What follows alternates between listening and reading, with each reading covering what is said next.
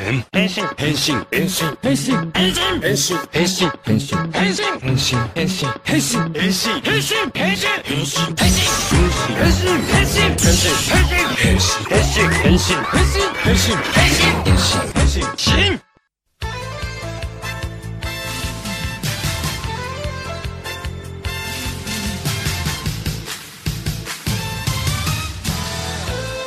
Bom dia, boa tarde, boa noite, sejam bem-vindos a mais um YouCast, o podcast oficial do Rider, o único com selo Akira Kushida de garantia.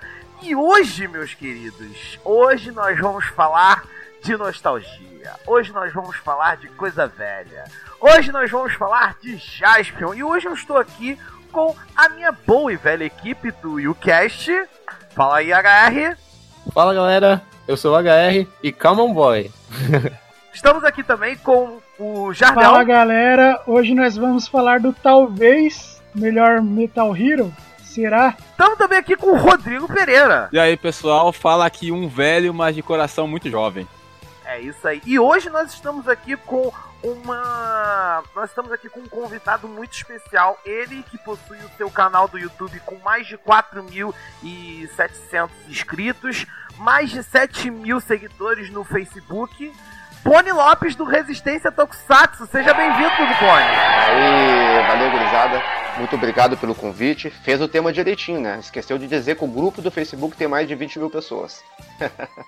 Exatamente, o grupo do Facebook também que tá bem movimentado. E hoje nós vamos falar de Jaspion, né? Há pouco tempo atrás nós fizemos o podcast de Girls in Trouble e Space Squad, né? A HR, inclusive, me deu aquela puxada de orelha dizendo que nós não estávamos falando sobre o filme do Jaspion. Mas hoje, oficialmente, nós vamos falar sobre o Jaspion, o Jaspion, né? Hoje nós vamos fazer um rápido compilado sobre a série, falar algumas coisas, vamos citar até alguns detalhes, como, por exemplo, o mangá do Jaspion que tá pra sair, e a polêmica que rolou, inclusive, sobre o possível filme BR do Jaspion, não é mesmo? E, bom, e antes da gente começar a falar, desde já, como eu já falei, Pony, muito obrigado pela sua presença aqui com a gente. Valeu, fera, valeu, eu agradeço. E, bom, vamos primeiramente agradecer também ao pessoal que baixou o nosso último podcast, Kamen Rider Amazon. Kamen Rider Amazon Season 2. Daqui a pouco vem o Last Judgment e olha, esse tá prometendo. Ó, vamos encerrar essa trilogia. O último deu pano pra manga, não foi? O último. Nossa, demais, demais. Bom, galera, e agora, HR, aquela vinhetinha básica nossa? É, o jabá próprio? Então... Ah, exatamente, o nosso jabá. Então vamos, galera, novamente com o nosso jabá próprio. Voltamos já já. É isso aí.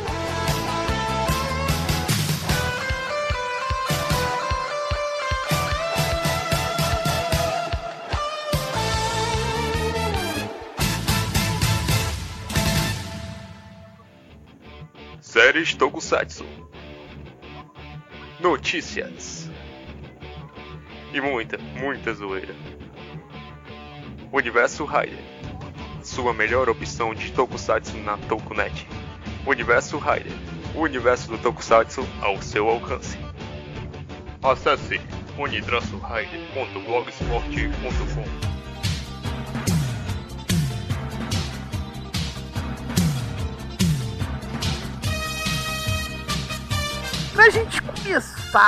Pra gente começar falando, vamos falar um pouquinho sobre essa série. Alguém quer dar o pontapé inicial? Alguém gostaria de falar sobre a série?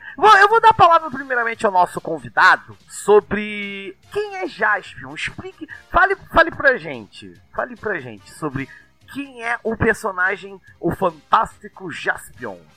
O convidado sou eu, né? Exatamente. É quando tem coisa velha, os caras me chamam. Bateu um Alzheimerzinho, mas tá tranquilo. Bateu um Alzheimer, mas tá tranquilo. Vai, sério. Tá bom, né, cara? Cara, o Jaspion é pertencente aos Metal Heroes, né? Que uma galera conhece aí como o Jaspion, o Gaban, o Charivan, o Shider, Metalder, Spilvan, né? É uma série de 88, estreou aqui no Brasil em 22 de fevereiro de 88. Ela foi trazida pelo professor Toshihiko Higashira, qual eu tive a honra, né, de entrevistar ele, bater um papo com ele nesse domingo passado no bairro da Liberdade. É uma série que conquistou, né, toda a criançada dos anos 80, aí, hoje a gente né? Não sei se todos vocês devem ter perto dos 40 anos, né? Que é a minha idade praticamente aí. Não, eu acho que é mais... um pouquinho mais velhos ou mais novos. Né? Assim, eu vou logo dizer aqui, os mais velhos somos eu e Rodrigo, da equipe. Isso aí. Tá, e vocês já passaram nos 30, né? Já. Eu já passei. Eu não vou dizer quanto que eu tenho, mas eu já passei. Eu já passei. 38. Se o Eterno dizer pra mim que tem menos de 30, ele tá muito judiado, né? Porque eu já vi foto dele aí, pô, Eterno. Nossa senhora! Já começou a ofensa gratuita? É, o sol do Rio de Janeiro, né? Deve tá muito forte aí, né, velho? Ah, tá bom. Vamos deixar passar, vai. Bom, se você quiser sair do Resistência e vir pro Raider, a gente não reclama não, viu? Olha aí, ó. Sempre é bom ofender o âncora, né? Isso é uma prática que a gente tem, certo, né? Você não tá ligado, o Eternal faz maior sucesso na pista dos bailes de terceira idade do Rio de Janeiro, cara. Ah, eu também! Cala a boca, bicho! Vamos voltar pra surf! Boa pinta, né? Surfista, né? Boa. Vamos voltar! A gente tava falando do Jaspion, não é mesmo? Vamos lá, então. Então, né, galera, o Jaspion... O Jasper é um personagem que conquistou a criançada, né? Nos anos 80, eu comecei com praticamente assistindo Spectreman, né? Um pouco antes de virar SBT ainda, né? Pra vocês verem que a gente é meio velhinho mesmo. E depois, quando veio o Jasper, foi aquela novidade, né?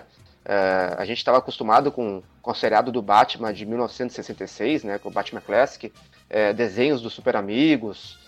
Então, era tudo um pouco velho na época já, né? Elo Perdido, essas coisas assim, Super Máquina. Assim, mas, Boni, eu queria saber a tua opinião, inclusive não só a sua, mas a opinião de todos os meus colegas aqui presentes. Você acha que Jasper foi, assim, um boom nessa questão das séries que chegavam ao Brasil, tanto as séries, no caso, as séries estrangeiras, as dos Estados Unidos... e no caso até mesmo do Japão mesmo, como vieram National Kid, Ultraman, o Spectreman que você acabou de citar, e por aí vai. Você considera que a chegada do Jasper no Brasil foi assim uma... Foi o meteoro. Foi meio que um divisor de águas, no caso, né? Total. O gênero de Tokusatsu, né, as séries japonesas, já estava batido aqui no Brasil, né? A gente teve o começo de National Kid, logicamente, né, eu não peguei a época, mas a gente estuda sobre isso aí, né? E depois veio Ultraman, Ultra Seven, e tava encerrando já com Ultraman Jack, né? Que é o terceiro da família Ultra aí, e Spectreman, né? Então meio que ficou balanceado entre essas quatro séries aí. Na época TV Record também, e TVS, para depois virar o SBT. E quando o Jaspion e o Change estrearam no Brasil em fevereiro de 88... era uma coisa que não tinha nada na TV parecida, cara, né? Era uma coisa totalmente sofisticada para nós crianças, né? Como eu tava dizendo, a gente tava acostumado com Super Máquina, com Esquadrão Classe A, Batman de 1966. Nossa, velho. Então é o Batman do Alan West, né? Do Adam West, né? Então quando o Jasper estreou, cara, foi uma coisa assim fantástica, cara. Na época a gente já tinha os filmes do Star Wars e tal, né? Mas era uma coisa que era difícil de passar na televisão. E a criançada não ia pro cinema, né? O papai e mamãe não levavam, né? Então, quando estreou o Jaspion, cara, foi demais, cara. Foi demais. E vocês devem ter pegado o boom dos Cavaleiros do Zodíaco. Nossa! Com certeza. Nossa, então com certeza. Foi maior que isso, cara. Pô, eu ia perguntar... Eu ia, inclusive, saber agora da opinião do Rodrigo também. Se o Rodrigo concorda com o Boni. Vamos lá, galera. Pode discordar aí, não tem problema nenhum. Eu concordo com o ponto de vista do Boni e eu até adiciono mais algumas coisas. Eu posso até adicionar aí alguns itens sociais históricos, né? Por exemplo, quando o Tokusatsu, a gente tinha o Tokusatsu antes do Jasper, a gente tinha uma geração de crianças que vieram crescendo e tal, quando aquelas séries já não elas faziam aquele efeito nostálgico para os adultos que eram crianças da época, mas para as crianças, a gente da época, que era criança mesmo, não chamava atenção. Eram séries velhas já, né? Eram séries velhas. Então o Jaspion, não que isso tenha sido um... Acho que isso foi um fator também que fez com que o Jaspion desse aquele boom, é que ele veio no momento que a gente estava com uma geração de criança totalmente inovada ali no contexto social brasileiro, né? A gente tinha um contexto de crianças ali naquela época do Brasil totalmente novo. Era um grupo novo de crianças ali. E também a gente já tinha já era um momento em que as famílias brasileiras, cada família brasileira tinha uma televisão, A gente já estava começando a entrar naquele contexto em que, que haveria mais de dois aparelhos ou três aparelhos de televisão por casa, né? Dependendo da família, do status social e tal. Então isso culminou para que o Jaspion, culminou para que a série do Jaspion tivesse esse boom meteórico que a gente sentiu quando ele veio para cá, né?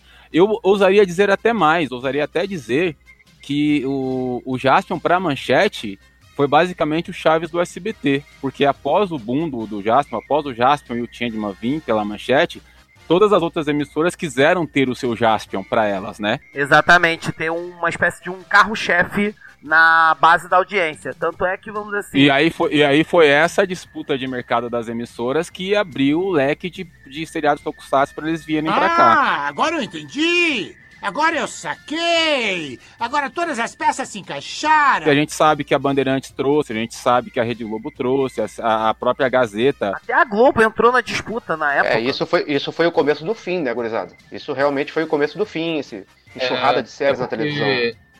Eu acredito que tenha desidratado, né? É o normal, cara, porque o que acontece com uma música... Um exemplo, né, pra gente contextualizar. O que acontece com uma música de sucesso quando você começa a ouvir ela em todas as rádios que você sintoniza? Ela fica saturada e acaba caindo no enjoo. E aí as pessoas param de correr atrás da música, param de correr atrás daquilo.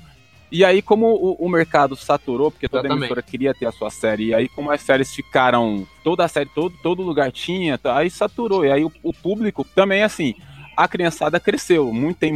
A gente tem muito adulto nas nossas páginas e blogs hoje em dia, e hoje frequenta lá e quer baixar tudo, mas na época a criançada cresceu e parou de ter o interesse naquele momento. O interesse voltou depois. Com a internet. Isso. E Rodrigo, e também a gente teve um retorno do anime, né? Cavaleiro do Zodíaco estourou tanto que a galera não queria mais assistir seriado com pessoas, né? Podemos dizer, inclusive, que com a chegada desse material do Japão de Tokusatsu, isso abriu as portas para que muito mais material do Japão viesse, como os animes. Inclusive, eu acho que tem a Manchete, que foi uma das precursoras dos gêneros, né? Desse segmento de séries e animes vindo do Japão, que na época o termo anime ainda não era tão popularizado quanto era hoje em dia. O pessoal chamava de desenho. Sim. Porque pra eles... Desenho japonês. É desenho japonês. Aí depois que popularizou o termo anime, e isso acabou virando até essa... ficando contextualizado. Eu sempre digo que apesar de eles terem enchido o saco de toda criança com tanta série, né, usada de má forma, Cavaleiros do Zodíaco, a ascensão de Cavaleiros do Zodíaco em 94 e Power Rangers na Globo em 95 foi a pá de cal para a Rede Manchete, que já tinha mudado de direção, né? O dono da Rede Manchete faleceu, passou para os filhos. Power Rangers, podemos dizer que foi o tiro certeiro da Globo. Mas aí as pessoas falam, mas o Tokusatsu estava em baixa. O Power Ranger é um Tokusatsu, né? Embora seja adaptado para o público ocidente, tem esse diferencial. Então a Rede Manchete já estava fraca das pernas mesmo e não aguentou, né?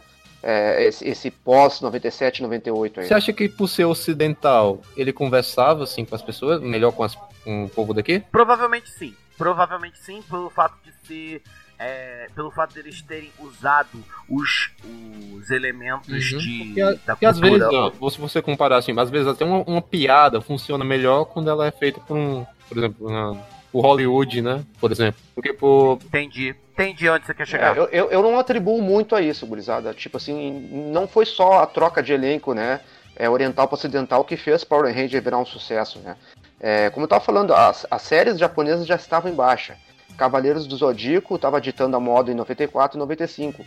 Quando o Power Rangers estourou na Rede Globo, já no início, já de 95, né, tava na TV fechada em 94 fazendo sucesso, o diferencial, cara, era coisas que a gente não estava mais acostumado a assistir, né? Os Sentais já estavam caindo muito, né? Super Sentai, que a gente conheceu o termo bem depois, né?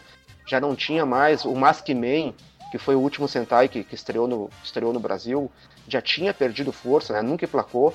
Aí Power Ranger trouxe essa mudança de elenco e apresentou, hoje chamo de Zords, né? E assim, e eles utilizaram um negócio muito bacana, que é aquela coisa assim, não são homens e mulheres, são adolescentes. E assim, o que toda criança pensa assim, poxa, Eu queria poder ser um super... Pô, quem era criança na época pensava assim, poxa, eu queria ser um super-herói. Aí você vê uma série em que eles utilizam adolescentes pra fazerem o papel de super-heróis. Cara, isso é incrível, isso dá um boom na cabeça da pessoa. É, da cabeça e isso de criança, ser estudantes, né, também, né, cara? Louca. A gente se identifica também, né? Exatamente, adolescentes e estudantes, aí isso... Pum! Dá um conversava diretamente criança, com... E só por ter a Kimberly, né, cara? Só por ter a Kimberly tinha sucesso garantido, né, cara?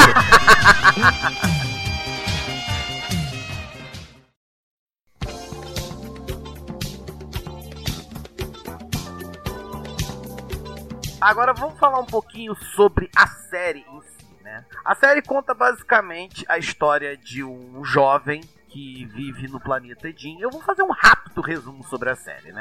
A história conta a história de um jovem que vive no planeta Eden e que foi designado para a missão de derrotar Satangos, o mal do universo, assim intitulado, né? E ele vai no início da série, ele passa de planeta em planeta, derrotando os monstros que foram enfeitiçados por ele, até ele chegar na Terra. Na Terra ele acaba conhecendo pessoas, ele acaba conhecendo novos inimigos e por aí vai, né? A série foi interpretada pelo... Corrijam se eu estiver errado. Eu sei que Kurosaki. É isso? Seiki Kurosaki, né? Que é dublê. É um dublê que é dublê também. Poxa, mas dublê que usa... Dizem que ele, depois de Jaspion, quem puder me confirmar isso, depois de Jaspion ele simplesmente sumiu do mapa. Ele fez filme depois de Jaspion. Desistiu. Eu sei porque eu vi na minha timeline outro dia que um filme eu acho que até... ele já era uma estrela, né, cara? O Seiki Kurosaki não era só um dublê, ele era cantor, ele era dançarino. Tanto que tiveram que botar o Boomerman pra ajudar ele na série, que era o Hiroshi Watari, né? Porque ele não tinha tempo, cara. O teatro era bem mais forte naquela época do que é agora. Ele era uma grande aposta da Toei pra qualquer segmento da Toei, cara. Seja na música, seja na atuação, seja no teatro, né? Mas depois ele do nada desistiu. É estranho isso. O cara é que nem o Rodrigo, velho. Por exemplo, o Rodrigo virou pai de família. Me corrijam se você estiver errado. Eu li em algum lugar, não sei se alguém pode ter lido, e é até bom pra gente levantar essa bola, porque se alguém souber e for mentira, a gente já elimina. Mas eu li em algum lugar que, na verdade, o que aconteceu foi que houve um momento que estavam acontecendo muitos acidentes nas gravações com os dublês por causa das cenas de ação, que naquela época eram mais físicas, né? E eles queriam mais seguranças para o dublê. Aí aconteceu alguma coisa lá com um dos dublês, e aí ele saiu fora. Ele falou, não quero mais, e saiu fora do segmento. Quer dizer, então, que ele meio que saiu por conta de medo de acontecer alguma coisa? Foi mais como um protesto, cara. Pelo que eu entendi. O que eu acredito é que era muito desgastante. Porque pro ator naquela época... Ele tinha que chegar cedo no coisa, às vezes tinha que ter um preparo físico e tal, que talvez não conseguisse manter, né, o corpo parecido. É muito desgastante, cara, naquela época você ser um ator de Tokusatsu. Era muito difícil, eles não descansavam, né, cara? Fazer uma série de Tokusatsu para um ator é muito desgastante, cara. E o Seiki Kurosaki, cara, na verdade ele acabou se afastando da mídia, ele não brigou com a Toei, ele brigou com a JAC. A JAC, que é a escola de dublês, né, que presta serviço pra Toei. Um amigo dele que começou atuando com ele de dublê, se eu não me engano foi em X-Draft, cara. O cara ficou na cadeira de roda, né? Ah, o cara que se acidentou no primeiro episódio. Ele caiu de um cabo, cara. Ele caiu de um cabo e hoje tá até hoje na cadeira de roda. Então... Sim, eu acho que eu soube de uma história dessa aí também, que teve um dublê de Tokusatsu que ele sofreu um acidente tão grave que ele ficou hospitalizado. Confirma pra mim, esse dublê, ele fazia os hielos do Sentai, e o primeiro personagem vermelho que ele pegou foi do Extra Draft, não é isso? Isso, acho que é esse aí mesmo. E justamente no primeiro personagem vermelho foi que ele se acidentou. Ele caiu de um cabo lá, cara, e aí, eu não sei nem se ele tá vivo, cara, eu sei que ele tinha ficado na cadeira de rodas. Não, ele já morreu, faleceu. Né? Já faleceu. Mas, isso aí ficou, já... mas depois desse acidente ele ficou imobilizado na cadeira de rodas direto. Não, ele ficou na cama. Ah. Ele não ficou na cadeira de rodas. Ele virou tetraplégico. Não mexia mais nada, Pura... Não, ele ficou tetraplégico, cara. E aí, então a história que eu tava contando bate. Foi por causa desse cara, desse acidente, que ele abandonou a carreira. Foi a gota d'água pra ele, né? É, pode ser. Na verdade, eu acredito que ele já tinha acumulado muitas coisas, muitos problemas. Aí isso aí realmente pode ter sido o pontapé para ele vazar, né? É, e reza a lenda também que a esposa dele... Aí ele largou tudo e virou professor de mergulho. É, que a esposa dele faleceu, né? Um pouco tempo depois e também teve problema, acho que foi Catoei. Ela fez uma vilã em Bioman, onde foi que ela conheceu o Sei Kurosaki, né? Que é o Tokusatsu antes do Changeman, né? Sentai antes do Changeman. E aí, então, ela deu um monte de tretas, né, cara? E essa aí foi a gota d'água, né? Ele brigava muito pra ter um cuidado maior com os dublês, né? Pelo que vocês falam, o Sei Kurosaki devia ser um cara muito difícil de se lidar. Ele tinha os problemas dele, velho, e talvez até com razão, né? Por tudo que aconteceu durante a série, pelo desgaste, pelo que aconteceu com o amigo dele e tal. Talvez até com razão ele tivesse essa pressão, né, e tal. Nós não podemos esquecer também que na série nós tivemos alguns nomes bem conhecidos, como por exemplo, Junichi Haruta, que fez o Dyna Black de Dynaman e o Gogo Black de Gogo 5. Tivemos também o Hiroshi Watari, que fez Charivan, acho que uns 2 anos antes, né? Uns 2 anos antes ele fez Charivan, um ano depois ele fez Spilvan. Né? Ah, esse horror eu não concordo. Ah, cara, é boa demais, você é doido. Né? Eu esqueci o nome da atriz, cara, que faz... Agora eu me lembrei de um vídeo que eu vi na internet, que é do cara assistindo o Spilvan, aí eles trocam pra aquela cena onde tem o Chuck Norris da TV, aí ele pega e chuta a TV, tá passando o Spilvan. Cara, é muito engraçado. Se alguém... eu vou confirmar aqui o nome da atriz. Qual é a atriz? Mas é a Kiyomi Tsukada. A Ari, né? Que fez a Anri. E também ela fez a repórter Gunko em Seiyuu Kamen Machine Man. E ela um ano antes ela fez uma participação no episódio, se não me engano, 30 do Shider. E tem que dizer também... Isso também. Ela tá também no movie do Kamen Rider de Shin. Isso. Verdade. Ela é uma das policiais. É e também dizer que ela é um ótimo cabeleireiro, né? Então, assim, podemos dizer que a gente tinha um elenco de estrelas, né? É, Jaspion foi o seguinte, Jaspion foi a aposta da Toei pra entrar no mercado americano. Jaspion é totalmente baseado em Star Wars, História Sem Fim, tem muita coisa de Jaspion que é chupada dos americanos. Ai, que delícia! Pode falar chupada? Pode. Mas, Bonnie, tu acha que isso pode ter influenciado tanto um pouquinho na audiência do Jaspion lá no Japão?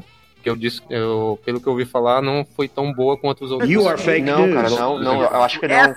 Essa é uma polêmica, antes de você falar, Bonnie, isso é uma polêmica que, assim, que bate muito, né? Que muita gente costuma discutir isso, que é o fato de que, mas o Jaspion não teve tanta audiência no Japão, porque ele teve maior audiência no Brasil e tudo mais e tal. Eu acredito que seja mais pelo desgaste do gênero lá, não? Por exemplo, tinham muitos policiais do espaço e tal, e eles pegaram que quiseram criar uma coisa um pouco diferente, né? É tanto que lá no Japão, não é nem aqui que criaram o lance do Fantástico, mas lá no Japão era Jasp, detetive e caçador de monstros, uma coisa assim. Investigador de monstros gigantes, Jasp. Pois é, e talvez isso aí não fosse tão chamativo pro japonês. E foi aquilo, né, gurizada? Um desgaste já um pouco do gênero, né, porque o Shider não foi muito bem, mas esse negócio de audiência, vocês esqueçam, né? Esqueçam, porque japoneses não se interessam em audiência. O importante para as produções japonesas é vender brinquedos. Todo Tokusatsu é um comercial, caraca, de brinquedo, cara. Gente, não, pera rapidinho, Bonnie, rapidinho, só te cortar. HR, o que foi que eu falei no podcast do Build? O que foi que eu falei no podcast do Build? A Toei é uma mercenária dos infernos. Eu sempre falei isso, cara. Sempre falei que... Caraca, vai, pode prosseguir, Bonnie, pode prosseguir. A Toei, ela é parceira da Bandai, né? Tanto que é a Bandai que faz os uniformes, faz todos os desenhos e tal. Então, o Tokusatsu é feito pra vender brinquedo. Desde a época do National Kid, que era pra vender as pilhas, Panasonic, aquelas coisas todas lá. Então, o Tokusatsu, cara, a gente que enxerga como uma super obra, né? Na verdade, o Tokusatsu é um produto totalmente infantil, né? Essas franquias que a gente tá acostumado. Comercial! comercial. Produto comercial. É uma propaganda para vender brinquedo de 25 minutos, que é o tempo do episódio. Boni, né? o lance do Tokusatsu ser, assim, eu sei que lá pro Japão pode ser infantil, mas para alguns, por exemplo, alguns episódios são bem macabros e bem cruéis mesmo para sim, eu ia falar disso agora. Eu queria pedir pra vocês, não é nem basicamente assim. Eu queria pedir pra vocês, pra que vocês citassem momentos marcantes da série do Jasper. Eu gostaria de começar falando de dois em especial, que é a luta do Jaspion contra o Zampa, que até hoje aquela trilha sonora que toca durante a luta deles e me arrepia todo, eu fico apavorado. Ui. Com aquela trilha. aquela meio suspense que toca lá, né? Isso, nossa, mano do céu, aquilo bate no ouvido e te traumatiza. Com uma criança, então, nem se fala, né? E fora que tem aquele lance que a cara dele vai virando um robô, aí a mão dele vira aquele esqueleto metálico e parte pra cima do Jasper e toca, cara, aquela trilha sonora mais totalmente agitada. Exterminador do futuro, agitada, cara. Mais agitada de suspense e tudo mais. Mano, aquilo pra uma criança na época devia ser aterrorizante. Pra uma criança ocidental, né? Mas pra uma criança japonesa nossa, eu quero mais disso! tem esse choque, esse choque cultural aí, cara. E um outro momento também que eu vou destacar, que eu acho que todo mundo deve ter curtido, que foi a ressurreição do Mad Gallant pelas mãos da Kyuza. Puta que... Ó, vê se vocês lembram. Palavrão, eu até decorei as palavras mágicas que ela usa. Berebecan Catabamba. Berebecan Catabamba. Berebecan Catabamba. Isso dava medo, cara. Verdade.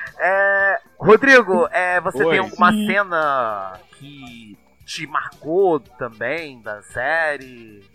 Cara, a cena que eu mais gosto é naquele episódio do amigo do Jaspion que aparece lá, que eu esqueci. O Boomer, dele. Não, o outro, aquele que... John Tiger? Veste uma armadura toda... John Tiger. Isso. John Tiger. Poderoso John Tiger. Isso, aquela luta do Jaspion contra os ninjas espaciais, depois que ele salva o John Tiger, aquela luta é foda para caramba. E a música, então, certo? Cara, e a música, hein? A música tocando. Porra. Agora é o seguinte, cara. Todas as cenas que toca Akira Kushida e o Dylan pousa no chão, puta que pariu, mano.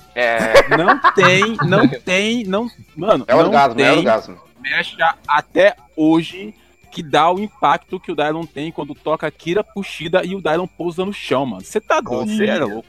Com certeza. Jardel? Eu vou copiar o Rodrigo porque o arco do John Tiger pra mim é uma das melhores coisas que eu já vi em Tokusatsu. Tipo, Jasper não é a minha série favorita, mas esse episódio em especial eu acho uma preciosidade do gênero. Uhum. HR, tem alguma cena marcante? Sim, tem a morte do Yamagadaraz, né? Eu acho bem triste. Boa. Eu agora sem fim, né? É que já não é tão sem fim assim, né? Que eu acho interessante o garotinho lá gritando lá, não morra, Yamagadaraz, não morra. Nossa, isso é de tocar o coração, velho.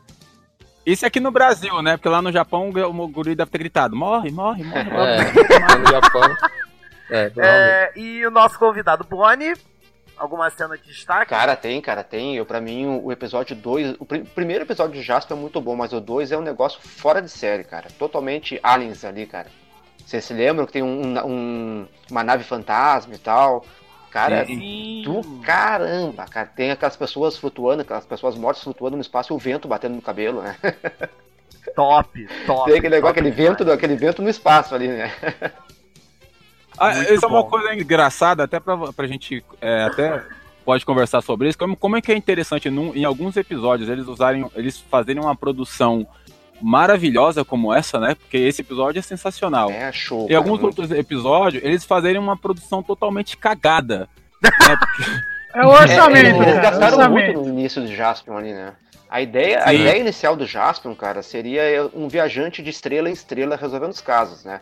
Como se fosse o Lorenzo Lamas, o renegado de Camoto dele, ido do Texas. Não iria ficar aqui na... mas saiu muito caro, cara. Ficou muito caro. Você quer ver uma diferença, tipo, desse episódio? Mas até os outros episódios que já vieram depois dessa parada da produção mais financeiramente mais pesada, também tem essa diferença. Um episódio, por exemplo, que você... O episódio é bom, a cena é boa, a história é bacana, mas a produção deixa a desejar Quando a Kyuza pega a menininha e ela levita com a menininha lá, aquele episódio da mãe grávida. Da Ai, aquele bonequinho flutuando! E aí ela pega e solta a menina e você vê de longe que é um boneco caindo, assim. E tipo, não é nem um boneco produzido, é uma boneca de loja mesmo caindo, assim. É um manequim infantil! Rodrigo, é um manequim infantil voando! Até Isso. hoje eles ainda fazem a mesma coisa, até hoje. Não, tudo bem, cara. No filme do Kamen Rider Zeo tem também uma cena assim. Com ele carregando o boneco ali, saltando e tal. Mas é só e a mão da Benitiba no Space Squad, cara. Nossa! Não, agora a gente tá falando de coisa mais atual, né? Aquela mão de plástico caindo da Benikiba de Space Squad. Ali foi sacanagem. A Benikiba, né? Tá difícil de defender, né? Não, mas tudo bem, a gente entende. O produtor falou, jamais vou cortar a mão dessa moça, nunca, em hipótese alguma. Mas o Jasper sim, cara, o Jasper teve episódios marcantes, cara. Os irmãos Gassami, né, que fizeram 2 episódios, o Contra-Ataque de Dalion e o Toque em Perigo. Bom demais também, bom assim, demais, né. Sabe uma coisa que eu gosto muito dessa saga dos irmãos Gassami? É a luta, inclusive, acho que é contra o Gassami 2, que é o primeiro que morre, né. Isso. Acho que é o Gassami 2, é o primeiro que morre. No cara, do a Dali, trilha sonora que toca, a música que toca de fundo durante a luta deles, que é a Ginga no Tarzan, cantada pelo Akira Kushida, só de lembrar dessa música, eu fico... Assim, podemos dizer que a trilha sonora toda de Jaspion, ela dá um show à parte, né? Ela dá um show à parte. Onde tem Aitakano, né? Aitakano e o Pequeno Gigante. Aitakano e Akira Kushida. Pô, bicho, tá difícil. Aí não tem nem como você falar assim. É ruim, duvido. Cara, o lance do Jasper, o lance do Tokusatsu em si, Jasper ficou tão marcado de um jeito que até na música do Virado no Jiraiya, quem aparece é o Jasper. Nossa, aquilo deu tanto pano pra manga, mano. Nossa, coitado do Yuji. E o legal que a gente tá falando dos irmãos Gassami, né? O Gassami 1, que é aquele do bigodinho, parece o Seu Madruga, né? Ele foi dublê Ultra, né, cara? Ele foi um dos dublês do Ultra 7, do Ultraman Jack. É uma lenda lá no Japão, né? Que foi dublado pelo... E que inclusive o Gassami 1 foi dublado pelo inigualável Gilberto Baroli. É. Isso, ele mesmo. Que faz o Saga de Segunda Gêmeos, voz do Dokusai, né? Jiraiya! Ele o que ele quer falar? É Explosão Galáctica! Explosão Galáctica! Seu viadinho! O cara é bom, é o pai do Seiya, né? O pai do Seiya, né? Com certeza, exatamente.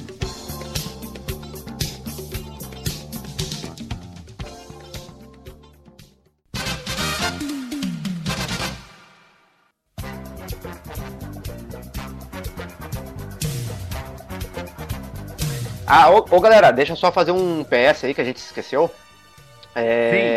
Jasper foi o primeiro Metal Hero a ter música de abertura cantada em inglês, tanto de abertura quanto de encerramento, né? Mostrando novamente a aposta que a Toei queria fazer de levar Jasper pro ocidente. E ficou uma merda essas duas vezes. Cara, eu até gosto, cara.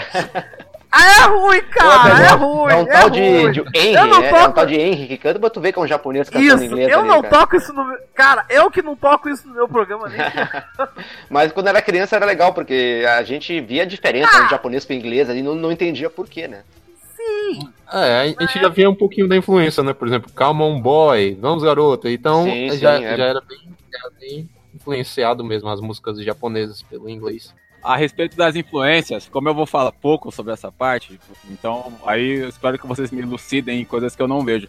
Eu particularmente, pra hoje em dia, do Jaspion ou dos Metal Heroes em si, eu não vejo tanta influência, a não ser o fato que pra mim é visível da franquia Kamen Rider, principalmente dessa era Heisei, ter absorvido um pouco dessa coisa do Metal Hero, que é ter as armaduras um pouco mais pesadas, designer, armamentos, né, espadas que se transformam e tal.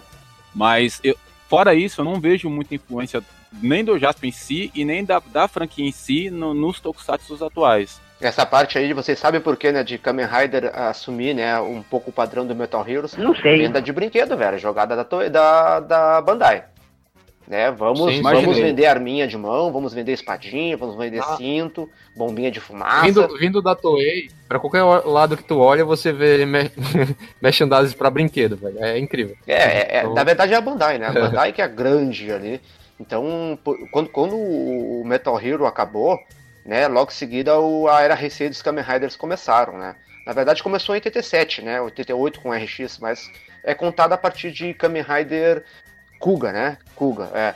Então, a partir de Kuga, alguns elementos de Metal Heroes foram abordados para dentro foram colocados para dentro dos Kamen Riders para vender, né? Suprir a venda de brinquedos que foi boa com Metal Heroes no passado.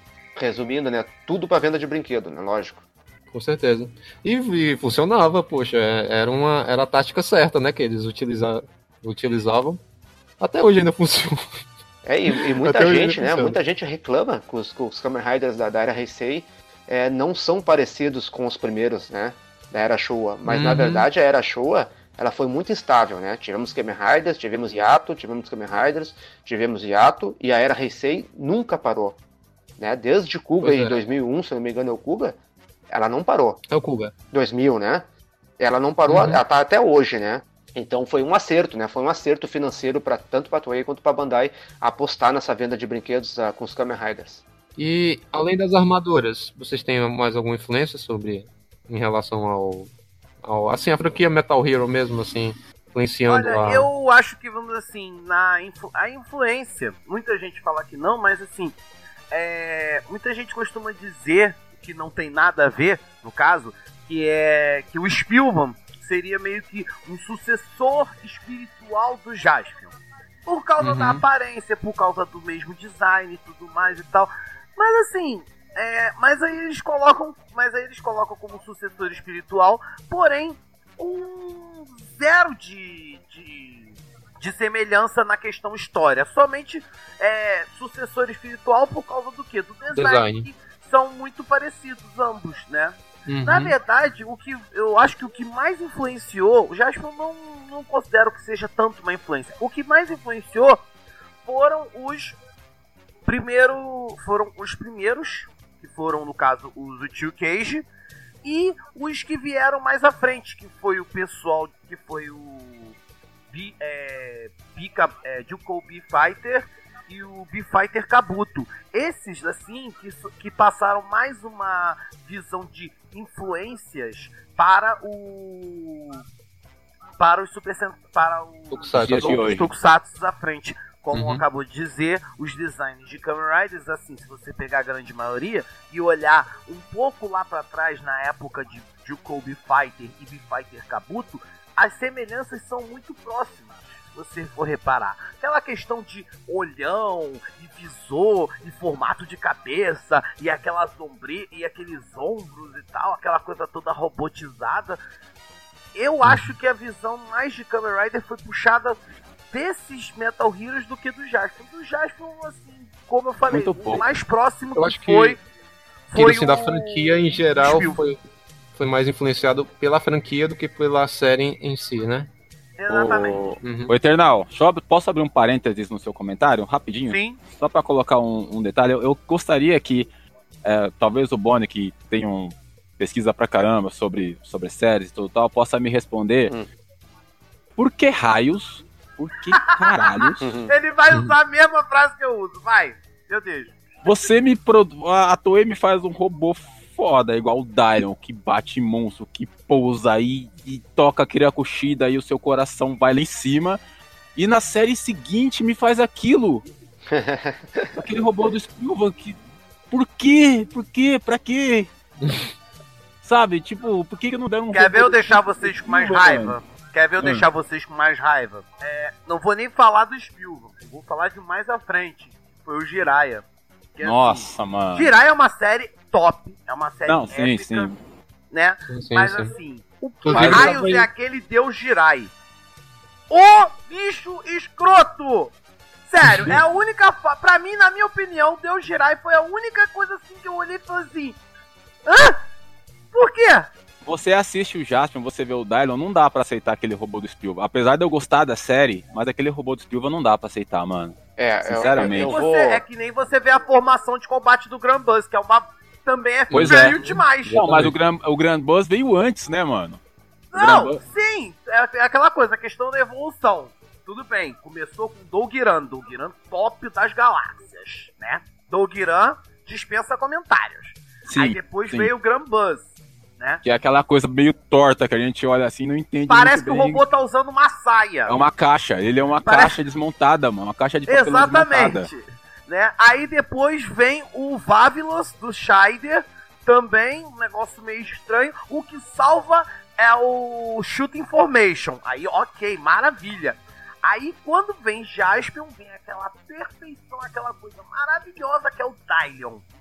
Que o bicho, ele é, assim, dispensa comentários. E realmente, quando o Jaspion chama o Dylion, aí vem a nave, aí começa... Aí, já fica arrepiado. Uma coisa que eu não entendo é como é que tem cenas lá muito legais de lutas entre mecha, entre o Dylion e os cajinhos que aparecem lá na série. Eu não entendo como é que o Dylan ele faz pra levantar o monstro se ele não abre a mão. Tipo, a gente não quer saber, cara. A gente não quer saber. A gente só acha foda. É, ele abre a mão. Não. Ele levanta com a força do ódio e é isso que importa. HR, eu vou usar uma frase que você já usou comigo uma vez. Você quer achar sentido numa série do Jaspion? Mas o Boni disse que ele abre a mão. Qual parte, Boni, ele abre a mão? Voltando um pouquinho, gurizado, naquela parte aí do Jaspion também, parecido com o Spilvan, né? E o robô gigante do Dylion.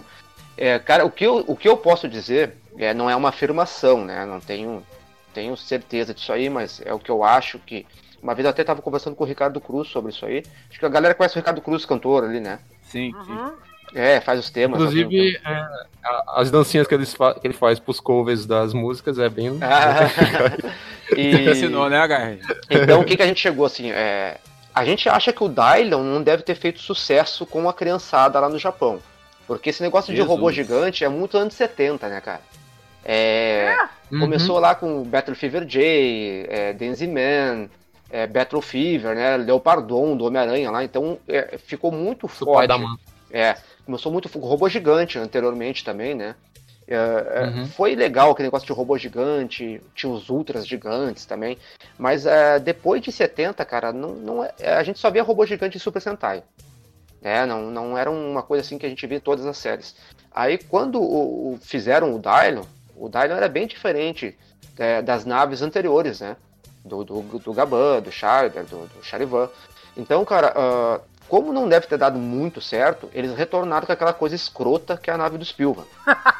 Como é que é o nome da nave aí? Alguém falou aí. É o Defender. Defender, que ela vira depois o Robô Formation, né? É, o Robô Formation. E o que salva que é o Shooting Formation, que é uma cópia descarada do Shooting Formation do Shine. Então o que houve, né, gurizada? Como o Jaspion não conseguiu daquele estouro que eles estavam querendo, né, entrar no ocidente também, eles voltaram um pouco, né, a fórmula dos primeiros Metal Heroes. Se a gente for olhar, cara, de Scheider pra Jaspion, não tem um grande salto de audiência.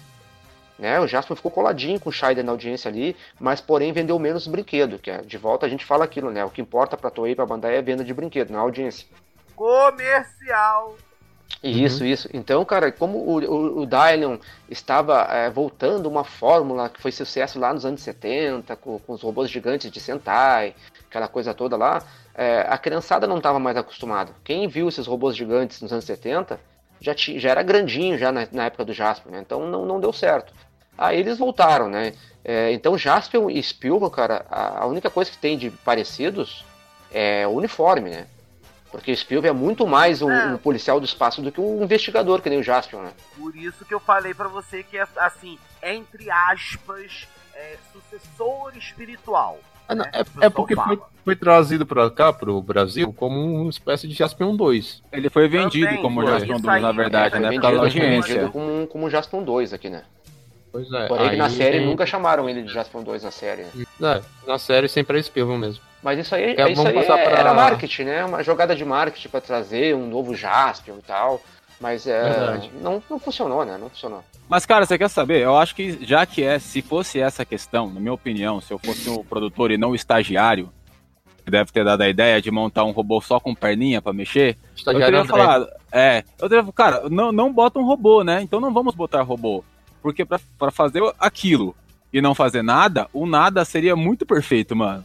É, mas aquilo ali não, que foi o Defender ali, né, do Robot Formation, era mais parecido com o formato dos primeiros Policiais do Espaço, que teoricamente foram os que deram certo, né? Então, na verdade, para nós, o Dylan é muito melhor que todos, para eles o Dylan não somou em nada, né? É, entendi. É outro ponto de vista, né? Sim. É algo financeiro também, né? Já que a gente falou do Dylan, eu quero também aproveitar e abordar sobre os equipamentos que o Jaspion tinha. Assim, era muita coisa. Era pistola, era espada, era moto, era um tanque que se dividia em furadeira, era um tanque que... Nossa, o cara era todo equipado. Eu tô aqui vendo no site da Wikipedia. E estiloso também, né, cara? Estiloso, com Black certeza. Palmer, então, e essa é a marca dos Metal Heroes, né? Quando a Bandai criou os Metal Heroes, é justamente pra isso aí, um herói de armadura, tendo arma de fogo, espada, né, pra vender brinquedo, cara, diversas naves, motos. O Jaspion tinha o Gaibin Jet, logicamente voava, né, por ser jet, né, e também tinha a Alan Motospace voava também, né. Se ele tem um jet, porque é uma moto que voa, né, era maravilhoso. E olha aqui... Era o Gaibin, do Gaibin saía, o Gaibin se separava, formava o Gaibin Tank e a Gaibin Jet. É, e mais o Dylan que voava, Gaibin, né? Não, o Gaibin voava normalmente, mas o Gaibin se dividia em dois, entre o Gaibin jato Tank e o Gaibin Jet. Ele injetava o jet ali, né? Que era uma navezinha menor. O Gaibin voava, quando o Gaibin pousava, quando o jet saía do Gaibin, o Gaibin passava a ser o Gaibin Tanque e aí mudava pro modo de broca. Veículo terrestre, de broca. Né? Isso. Exatamente. Pois é. Então, né, é a fórmula dos Metal Heroes que era assim, né? E assim, e eu vou dizer um negócio pra vocês, toda vez que o Jaspion puxava a Spadium Laser e lançava o Cosmic Laser, ou Cosmic Halley, que eu prefiro falar dessa forma, mano, é muito maneiro, cara. É muito maneiro o ataque final dele. Inclusive, quando foi referenciado lá no filme do Gavan... Também, cara, também é incrível, velho, aquela cena. A espada de luz do Jaspion, novamente, a gente entra nas referências de Star Wars, né? Exatamente. Sabre de luz, né? Verdade.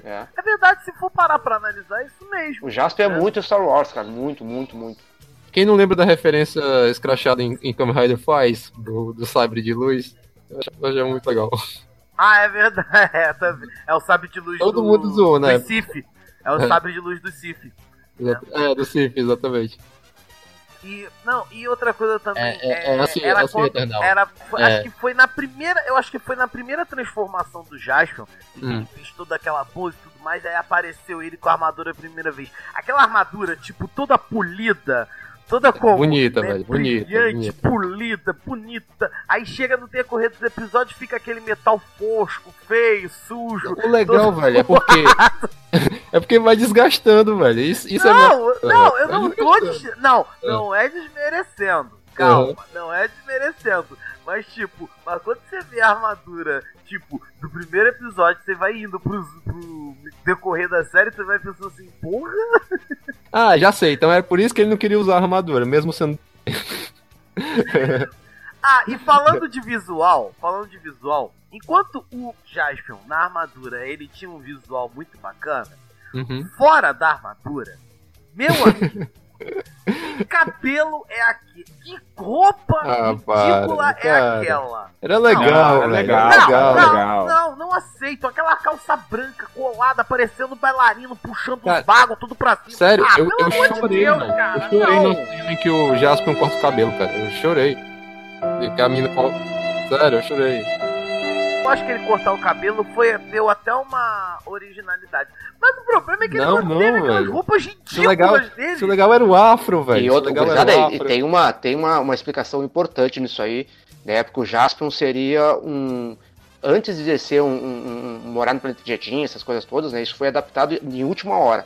O Jaspion seria um cantor de rock punk lá nos Estados Unidos, lá. Punk rock, né?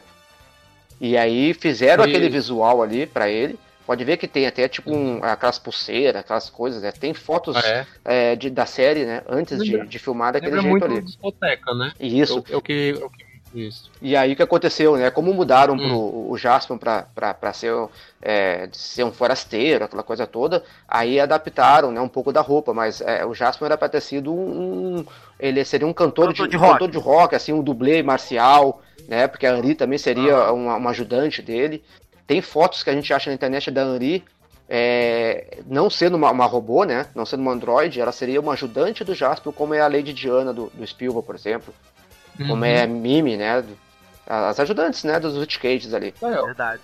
Por então, isso pode, que o Jasper pode... aquele visual ridículo, assim, porque foi adaptado em cima da hora, né, cara? Não, bicho, aquela blusinha de zebra, aquela calça branca de bailarino puxando os balos pra cima na época era ridículo. Era top. Não, você acha...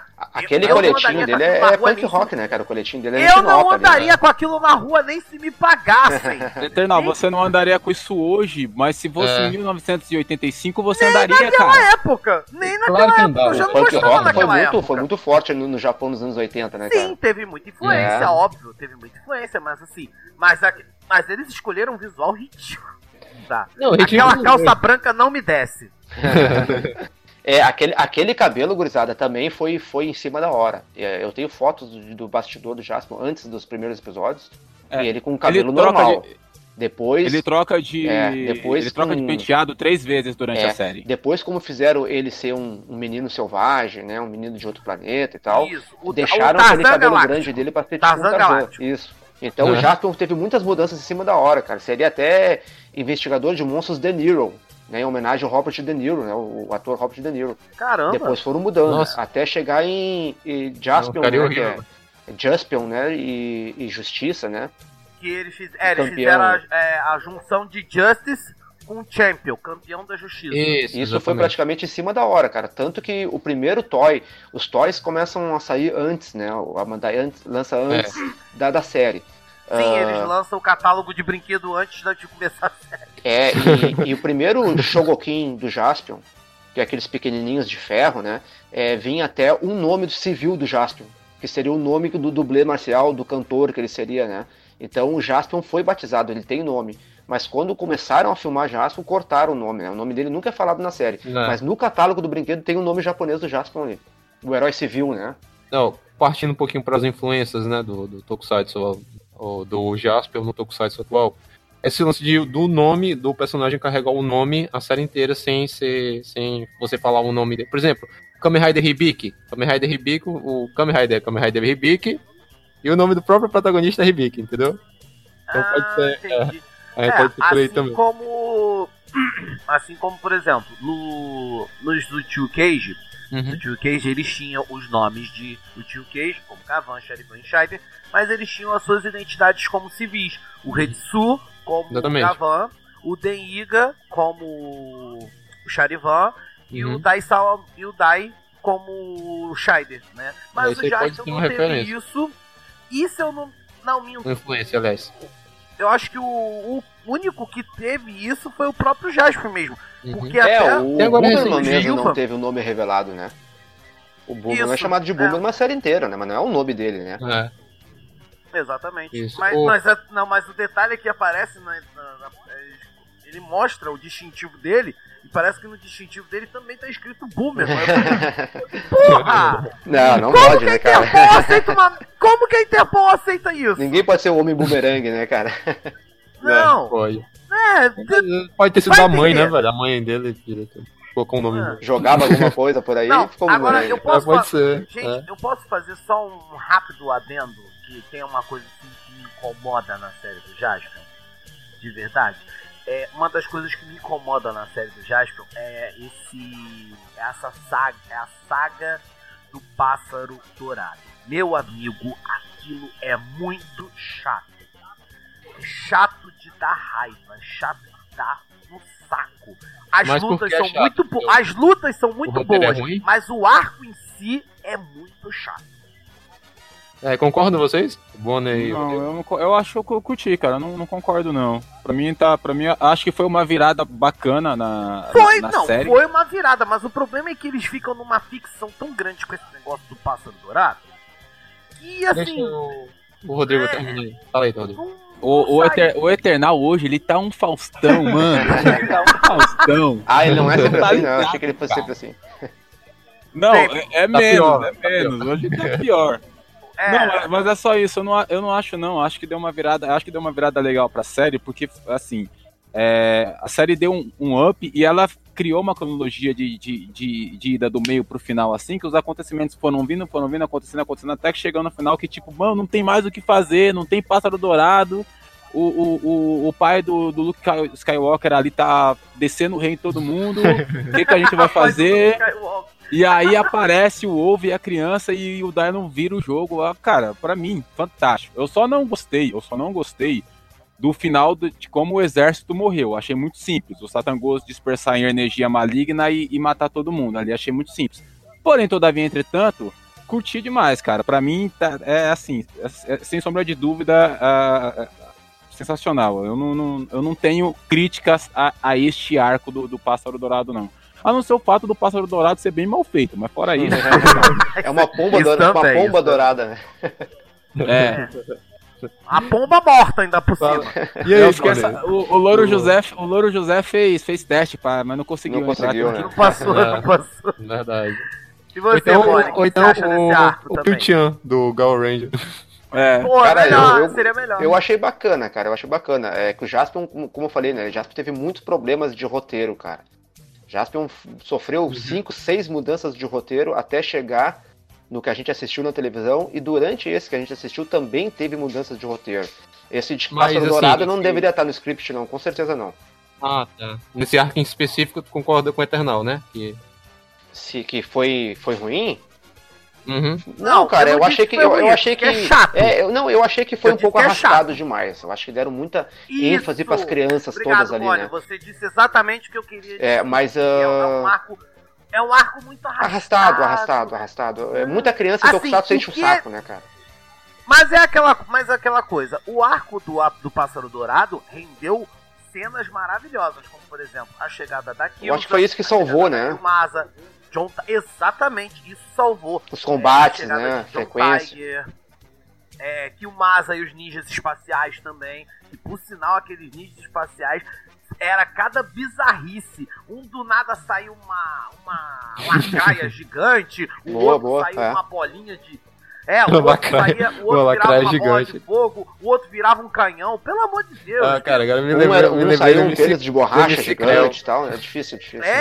Eu pensei assim, eu só pensei a seguinte coisa, o que esses redatores estão fumando? Pra eles poderem ter essas ideias. Eu não sei o que eles estão usando, mas eu quero um pouco também, se possível. Mas enfim... E você não deu a sua opinião sobre essa questão do arco, né? Ah, sim. Não, é porque, como eu disse, já faz muitos anos que eu vi. Depois foi o meu quarto Tokusatsu, mas eu vim emprestado de um DVD de um amigo meu.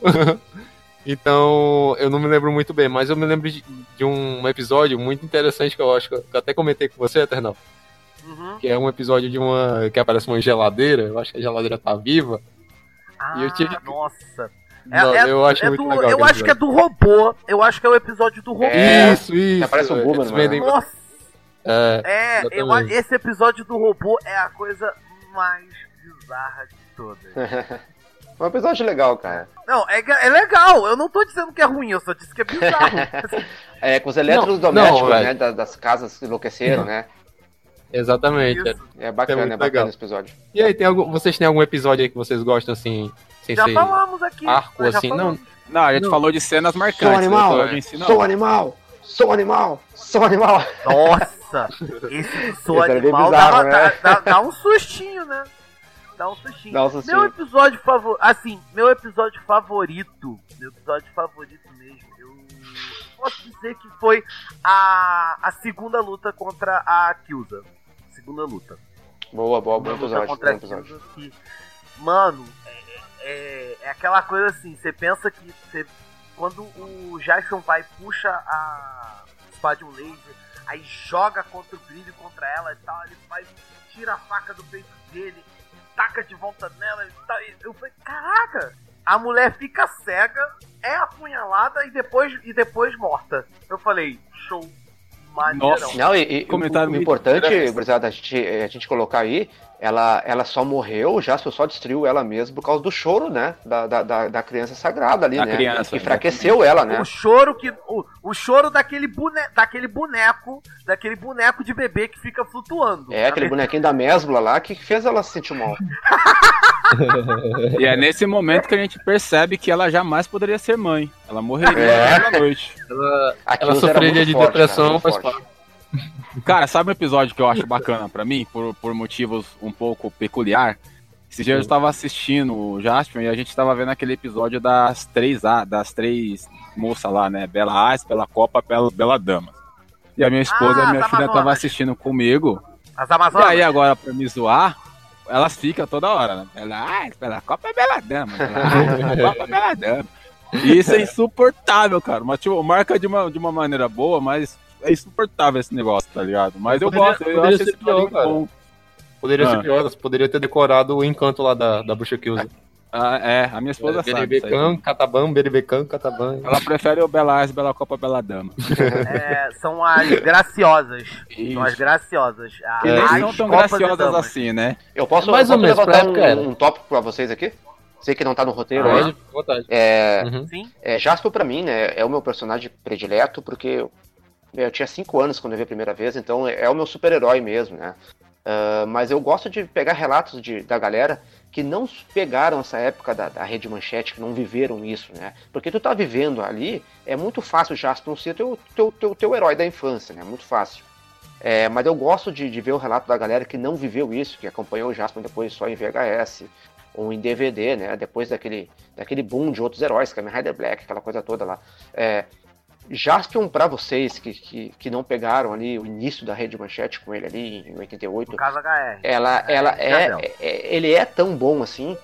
Eu acho que se eu tivesse visto o Jaspion depois, eu acharia uma série legal, né? Eu acho foda pra caralho porque é a minha série do meu coração, mas eu acho que se eu não tivesse vivido aquela época ali, o Jaspion seria uma série boa, não mais do que isso. Pra mim, Kamen Rider Black seria muito melhor que o Jaspion. Quem pode responder essa pergunta, acho que é o HR que tá chegando na talco ainda. Nossa, velho. Caraca. O HR e o Jardel são os mais novos daqui pra poder opinar melhor sobre isso. Meu primeiro tokusatsu, Bonnie, respondendo a tua pergunta, foi Kamen Rider. É tanto que eu entrei no Rider por gostar do gênero e tal. Foi Kamen Rider Kabuto e tal. Aí me chamam de cabuteiro até hoje. Eu peguei essa você pecha. É cabuteiro. eu peguei esse apelido aí dos cabuteiros aí. Mas enfim. Eu pedi emprestado, como eu disse. Eu pedi emprestado ao amigo, que ele tinha uma lan house aqui perto. Que eu visitava a lan house dele. Aí ele percebeu que eu gostava dessas coisas japonesas. E me emprestou o DVD. Eram vários DVDs, eu não lembro. Acho que eram uns 6, 7 DVDs aí que tinha. E tinha alguns episódios perdidos de Jasper. Tanto que quando me falam sobre qual episódio veio primeiro e qual episódio veio depois, eu sempre me baseio pelo corte de cabelo dele. Não, isso aqui veio depois, isso aqui veio depois. Não, mas, cara, mesmo sendo um tokusatsu bem antigo, assim, que não era da minha época e tal, eu gostei muito do que eu vi. Eu gostei muito, assim, mesmo do que eu vi. Assim, não passando por cima de ser mal feito ou ser... Ou comparando com as séries de hoje em dia. Sim. Sabe? Eu gostei muito, pra mim é eu sei da importância dele hoje em dia, pros Tokufãs e tal. Tokufãs não, né? Como é o nome, Eternal? Tokuota, que eu aprendi agora, depois do... Tokusatsu GHH. Tokusatsu GHH, pronto, pros Tokuotas e tal. E eu sei da importância dele e, cara, pra mim é muito bom saber que mesmo eu não tendo nascido naquela época, eu posso pegar um pouquinho, né? Viver um pouquinho do que vocês viveram naquela época. Né? E o bacana disso tudo, cara, ouvindo tu falar agora, é exatamente isso aí. Tu não pegou a época, só que pra nós, né, em 88, a gente não tava acostumado a ver nave gigante na televisão toda hora. Moto que voa, espada de luz. Os filmes do Star Wars era muito difícil de dar na televisão. Então a gente não tinha muitas produções que nem o Jasper. O Jaspion, pra nós, em 88, era uma coisa muito nova, né? Apesar de ter 3 anos já no Japão, lá pra nós era muito novo aquilo. Então, pra ti, olhando na época de Kamen Rider, Kabuto deve ser 2006, né? O Kabuto, né? Isso, 2006. Pois é, olha quanto tempo já depois do Jaspion. Então, mesmo pra ti, sendo uma produção velha, como eu fui ver Ultra Seven depois, pra mim Ultra Seven é uma produção velha, né, cara? Né? Eu assisti como uma produção velha. A gente sabe diferenciar, a gente não busca querer que o Jaspion seja uma coisa nova para quem está assistindo agora, e nem o Ultra Seven. Eu busquei que fosse uma coisa cheia de tecnologia por uma série que eu estava vendo já de 20 e poucos anos depois. Então isso eu acho legal, cara. A gente conseguir assistir a série, né, respeitando a idade dela, né? Respeitando, eu não gostei do Jaspion porque os efeitos especiais são feios. Porra, cara, tu tá vendo uma série em 2019 e essa série é de 88. Isso. Não tem como os efeitos serem bonitos hoje, né? Então eu acho legal, cara. Eu acho legal quando tu respeita a produção da série. Valeu, cara. Eu achei. Eu queria muito que o Jardel falasse, cara, também. Eu acho que a importância que Jaspion tem pro fandom brasileiro faz pra quem já gosta de tokusatsu, já tem contato com os mais velhos, na hora de ver essa série já vê com uma expectativa boa, né? Eu vi o Jaspion bem recentemente, foi tipo uns 2 anos atrás que eu comecei a ver Jaspion. E eu vi já como a série que todo mundo gosta, que todo mundo recomenda. Então, tipo, eu já fui com uma expectativa alta e eu acho que a série cumpre isso que ela promete, né? É uma série muito boa mesmo. Então, tipo, eu acho que a galera mais nova, alguns têm um preconceito, né, pela série ser antiga. Mas eu acho que dá pra assistir sim, é bem legal. Boa. E outra coisa, moçada, tem uma vibe na internet aí, alguns grupos, algumas coisas assim, que querem malhar o Jaspion, né? Que é legal não gostar de Jaspion, porque é uma série que todo mundo gosta. Parece que Jaspion teve a culpa, né, de ter sido o maior herói japonês aqui do Brasil. Então a gente vê muito isso aí, é uma coisa chata, né, cara? Pessoas que não querem respeitar quem assistiu lá atrás, né, por idolatrar o personagem, tipo como acontece com o Kamen Rider Black, por exemplo. Aí vem um cosplay estilo aquele Marcelo Robocop, que você conhece pessoalmente. Meu amigo, grande. Aí vem um Marcelo Robocop vestido de Jaspion, o fã atual vai olhar pro cosplay e vai falar assim: caraca, que cosplay maneiro, que não sei quem, esse é quem? É o Jaspion. O cara vai quebrar a cara na hora. Né? Isso que é o legal, desse pessoal que meio que hateriza, que fica haterizando o Jaspion e tudo mais e tal. Aí eles acabam se contradizendo quando conhecem, quando vê visualmente assim. E, assim, por mais que seja uma produção antiga, que não tenha todo aquele trabalho, que não tenha toda a tecnologia da qual a gente dispõe hoje em dia. Não, mas cara, sinceramente, não me fez falta nenhum o CG, por exemplo. Mas... não, claro que não.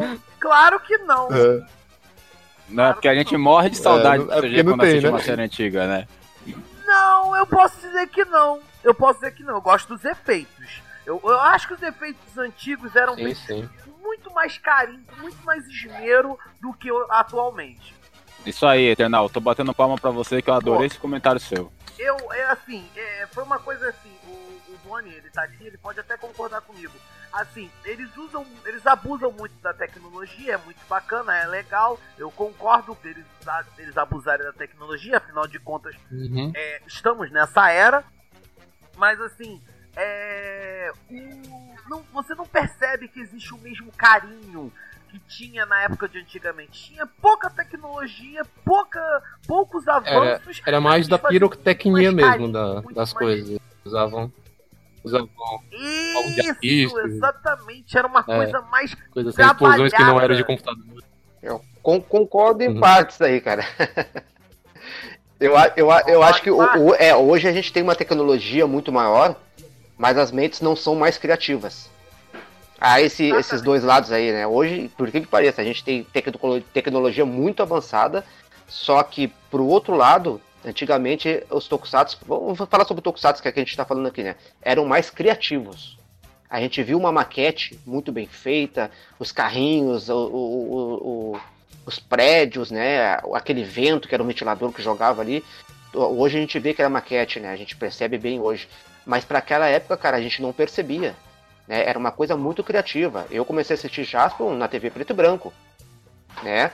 Sim, eu não conseguia ver esses detalhes que hoje a gente vê em HD.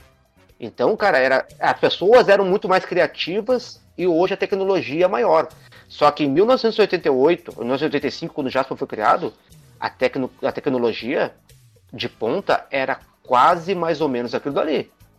né? Então a gente está falando de coisa de 30 anos atrás. Lógico que a tecnologia avançou, né? Então a gente não fica pensando assim, ó, ah, mas em 85 a série é mal feita. Não é mal feita, gurizada. É mais ou menos aquilo ali que tinha de tecnologia. É a tecnologia da época. Da época, claro que tu vai pegar a Star Wars, é um pouco mais antigo, era muito melhor. Mas a gente tá falando de uma super produção de Hollywood, com uma produção da Toei Company que tá fazendo uma série pra criança. E dura o ano todo, né, velho? Tem que ver isso também, né? É, e como eu digo assim, ó, pra uma série feita pra criança, pra vender brinquedo, os caras se puxavam muito, cara. Muito, tu via a maquete com cada detalhe ali que não precisava. Verdade. Até um bonequinho, até uns bonequinhos dentro dos carrinhos tinha, cara. E um detalhe que a gente não comentou, que a série do Jaspion, ela foi uma das que eternizou pra sempre a pedreira da Toei.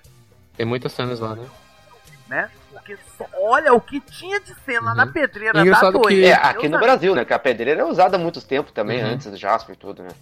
Eu acho que, puxando ainda pelo que o Boni estava falando, né? Eu acho que hoje em dia tem tokusatsu que a gente vê que tem mais carinho do que outros, né? Então, tipo, você pega, por exemplo, alguns filmes de Ultraman, tipo Ultraman Saga, por exemplo, que é de 2011, se eu não me engano, é um negócio que você vê e você compara com outros filmes que são feitos hoje em dia e você vê que não é a mesma coisa.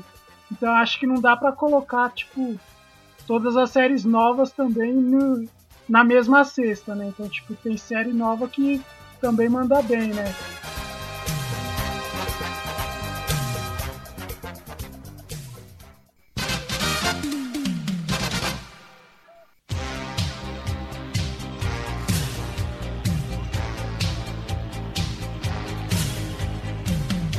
Cara, eu acho que você conviver com pessoas que assistiam a série e tudo mais, isso formou muitas amizades na época.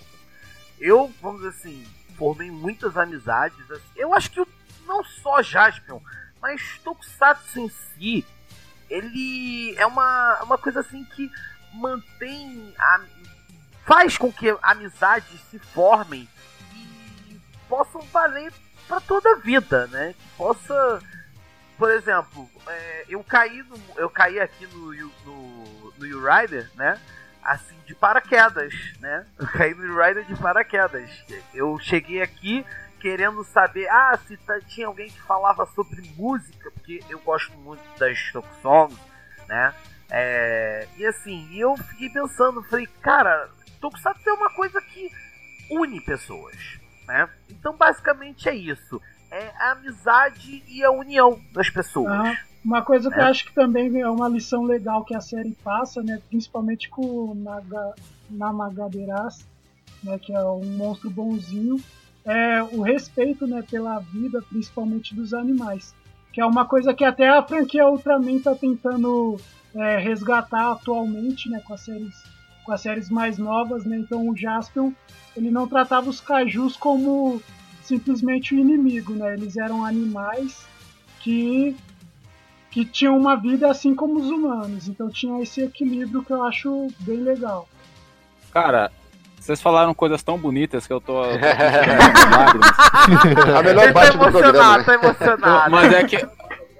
Mas é que eu vou falar que eu aprendi uma coisa mais... Eu vou num ponto mais prático. Eu aprendi que quando você pega um pedaço de madeira pra fazer de espada e você passa a mão pra transformar ela numa espada laser, que a droga do fiapo da madeira entra na sua mão.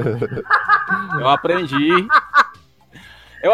que se você joga uma espada laser na cara de uma criança de 8 anos que tá soprando uma flauta em cima de um prédio, provavelmente você vai cortar ela ao meio. Sim. Eu aprendi isso aí também. Não, tô brincando.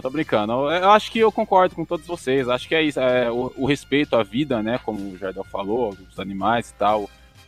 Eu gosto daquela pegada de que os monstros estão aqui na Terra, mas estão na deles, não estão mexendo com ninguém. Aí vem os satangos e transformam eles em monstros incontroláveis, né? Eu acho bacana isso. E fiz muitas amizades através do Jaspion, né? Até depois de grande, até depois de adulto, fiz amizades através de Jaspion. Depois de adulto, na Tokunet, inclusive, fiz amizades através de Jaspion. Eu estou na Tokunet por causa de um blog de Tokusatsu que eu encontrei procurando por Jaspion, pesquisando pelas séries antigas e tal. E é isso, eu concordo com todos vocês. Jaspion, apesar de não ser a minha série favorita, Jaspion é uma série que nos deixa muitas lições bacanas e nos traz muitas recordações muito boas, né?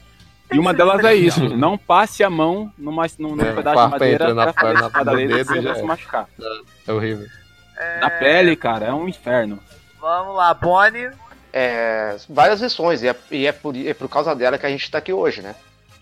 Podemos mais ou menos amorear de nós aqui, porque foi por causa da série, né? E... como eu costumo dizer, cara, não é só uma série de televisão, cara. Tem toda uma essência, né? Apesar de ser uma série feita pra criança, cara, tem toda uma essência por trás disso aí, toda uma história, todo um ensinamento, cara, que se tu conseguir assistir e entender que a série é além da televisão, além do super-herói, cara, a gente consegue ter lições pra nossa vida, né, cara? A série sempre passa o heroísmo, o companheirismo, o respeito com o próximo, né, cara? Então a série não é só um herói dando espadada de borracha em todo mundo ali, né? Matando todo mundo, dando tiro. A série é mais daquilo ali que a gente assiste, cara. Então eu sempre falo para o meu pessoal na Resistência, né? E assistindo essas séries, hoje a gente, quase com 40 anos, a maioria de nós aí, né? Muitos com filhos já. Cada vez que a gente assiste essas séries, cara, a gente volta ao passado, volta pra infância, a gente lembra que assistiu no colo do papai, da mamãe, né, abraçado com os irmãos, e infelizmente alguns de nós não tem mais o papai e a mamãe, né, todo mundo teve perdas na família, né, e Tokusatsu a gente remete a isso aí também, né, a gente lembrar das pessoas, né, dos familiares, de amigos, é uma nostalgia, né, cara, então é muito mais, né, cara? Pra mim, Tokusatsu é muito mais do que o super-herói ali, cara. Tem tudo uma coisa que a gente leva pra vida da gente e por isso que a gente tá aqui hoje, né? Falando sobre esses heróis que passaram no Brasil há mais de 30 anos atrás, né, cara? Cara, eu não tenho nem mais o que falar, não tenho mais palavras, porque vocês já falaram tudo, mas... Cara, eu tô chorando. Tô emocionado, sabe, também. Mas o Jaspion, velho, especialmente por não ter sido o meu primeiro Tokusatsu, ele tem um lugarzinho guardado no meu coração pelas lições que a série tem, como já foi falado aqui, amizade, respeito, respeitar a natureza, Jardão. Muito importante também, os animais e tal. Cara, outra coisa que eu posso acrescentar é que foi graças ao, não só ao Jaspion, mas isso que eu decidi assumir aí o Raider, né? E assumir, dizer que... Não, assumir que eu...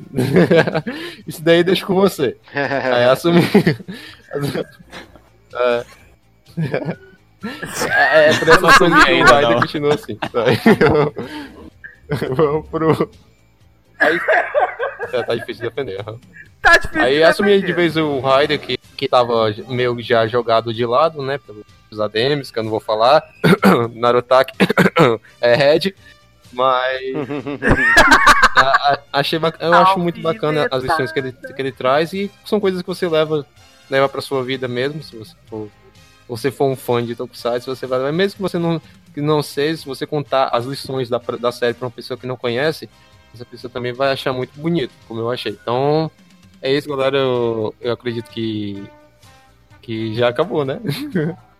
Antes da gente passar para as considerações finais, um bate-bola rapidinho com cada um aqui. Expectativas para o filme BR do Jaspion. Bonnie? A expectativa é que saia. Estamos só na conversa por enquanto, seu Nelson Sato, né? HR? Que o Yuji seja o Jaspion. Boa. Jardel? Então, né, recentemente o Shirakura, né, que é o produtor aí dos Heisei Riders, veio pro Brasil, né, pra divulgar o filme num evento mais fechado, né, pra galera que trabalha mesmo com cinema. Então, eu acho que vai sair, né, eles divulgaram também o diretor, que é o Rodrigo Bernardo, que fez a série Desencontros, e o filme Talvez Uma História de Amor, né, que são produções que não tem nada a ver com ação, não tem nada a ver com Tokusatsu, mas são bem avaliadas, então eu acho que é um cara que sabe mais ou menos o que tá fazendo, né, então eu tô com uma esperança aí positiva, né, mas... Rodrigo?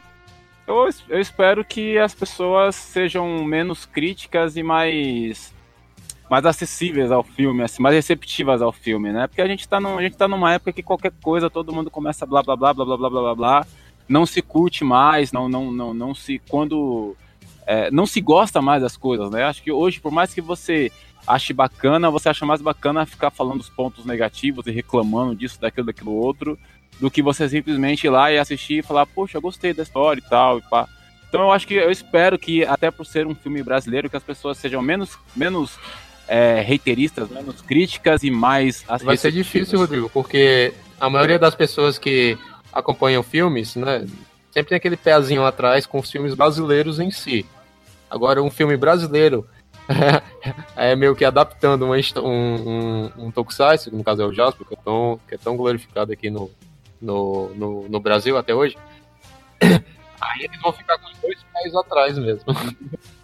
Não, sim, mas é mais... Eu tô deixando... Na verdade, HR, acho que você não entendeu, porque acho que... Eu estou deixando uma mensagem bonita, cara. Boa.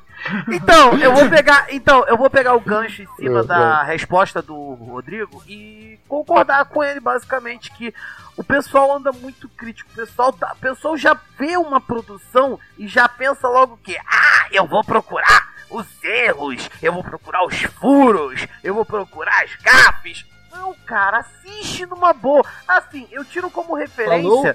Falou o cara que reclamou do salto do Kuga no Forever. Não, peraí, aquilo... Não, eu tô falando... Mas aquilo ali ficou feio. Não, pô, mas assim, eu falei de transição. A transição ficou uma merda. Olha, ele presta atenção até na transição, velho. Não, até mas a transição de ser humano pra CG ficou uma merda. Mas enfim, o Eternal assiste o filme frame por frame. Com certeza! E nem precisou ser Girls in Trouble, Não, Guns N' Trouble parava um segundo. Eu parava segundo por segundo. Não, cara. Você não pode falar essas coisas, Eternal. Você tá representando aqui a opinião de muitos brasileiros, cara. Você é uma voz a ser ouvida. Obrigado. Obrigado, Rodrigo. Então, mas pegando em cima desse gancho, o pessoal já vai em cima das críticas. Assim, por exemplo, saiu recentemente no Netflix esse novo Cavaleiros do Zodíaco. O pessoal já tava metendo pau antes da série começar. Mas até isso aí dá pra entender porque Cavaleiros do Zodíaco, velho... Não, mas pera lá. Não, mas calma aí que você vai entender aonde que eu quero chegar. A série antes dela começar, o nego já tava metendo pau. Assiste primeiro pra depois fazer a crítica. Né?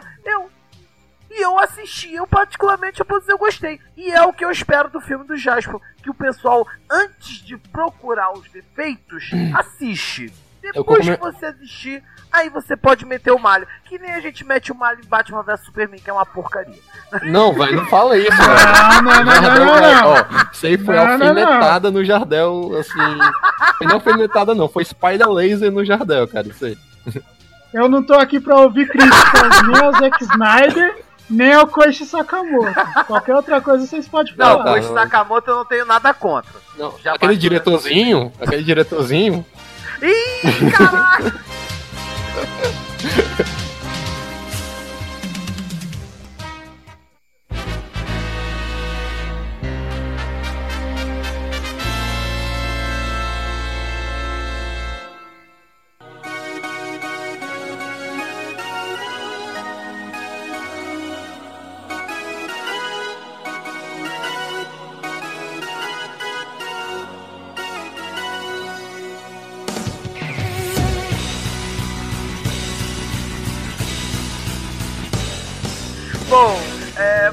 Nossas considerações finais, né? Vamos começar primeiramente com o nosso convidado, Boni. Boni, você pode dar o seu recado final aí, dizer suas considerações finais sobre a série, né? E dar se despedir aqui e dizer o que achou da gente do cast. Se não gostou, pode falar. Primeiramente, gurizada, agradecer a vocês muito pelo convite, né? Sempre que precisarem aí e tiverem a fim de a gente bater um papo bacana aí, podem me convidar, né? A gente precisa.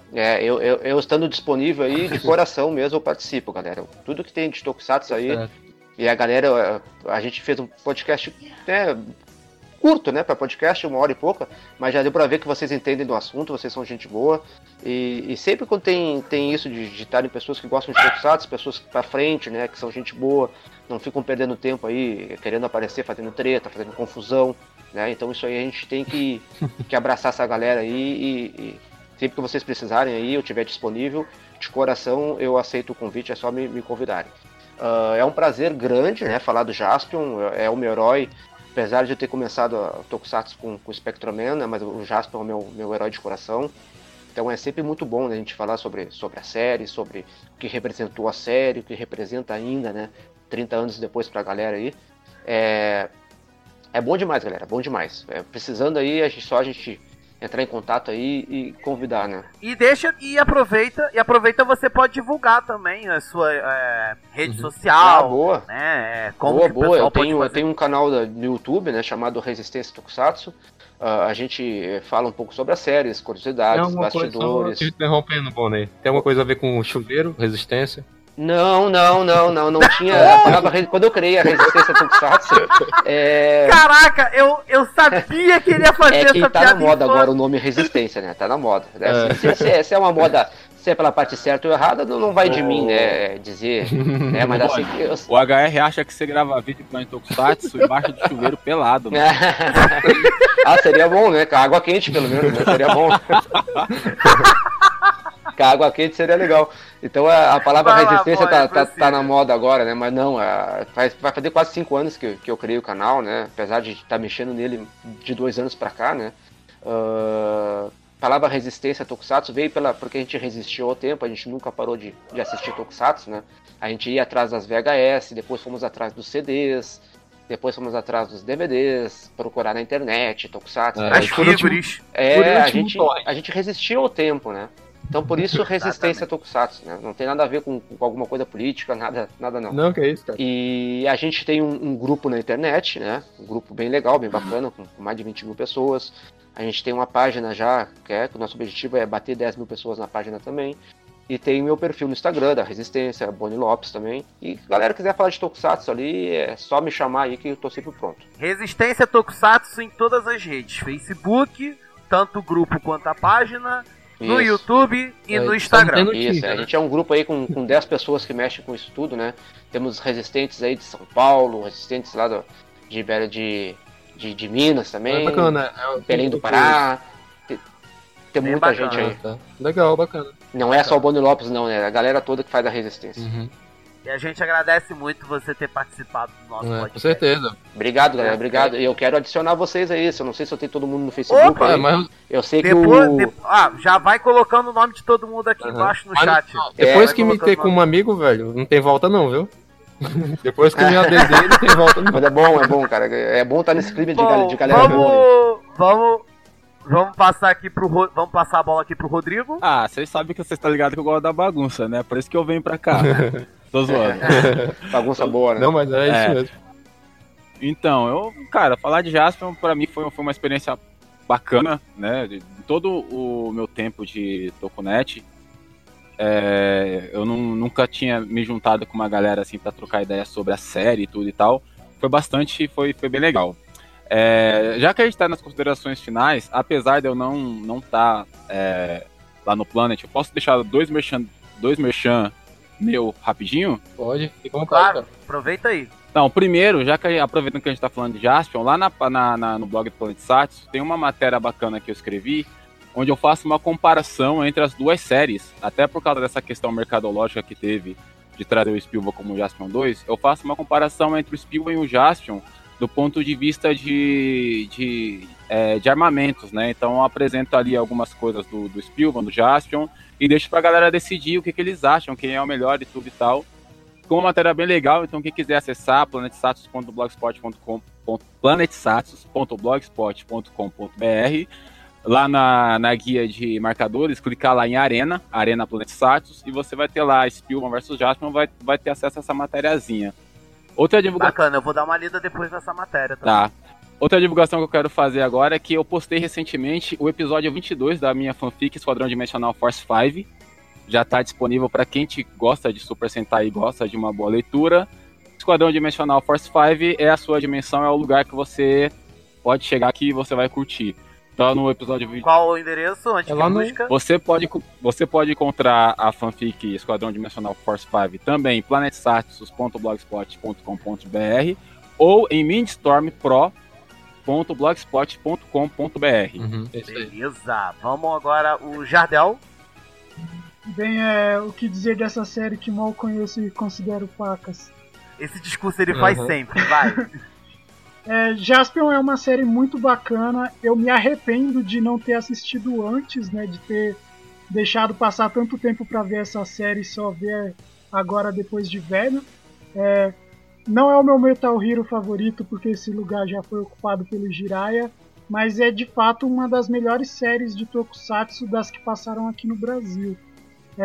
Eu acho interessante, né, o fato de Jaspion ter resistido ao tempo e tá fazendo fãs ainda até hoje, né? E isso é muito legal até pro tokusatsu aqui no Brasil mesmo, né? Então Jaspion tá voltando a ter força recentemente, né? Tem vários produtos aí já anunciados, tipo mangá, figure da Iron Studios, que ficou bem bacana para quem não foi na CCXP e não viu.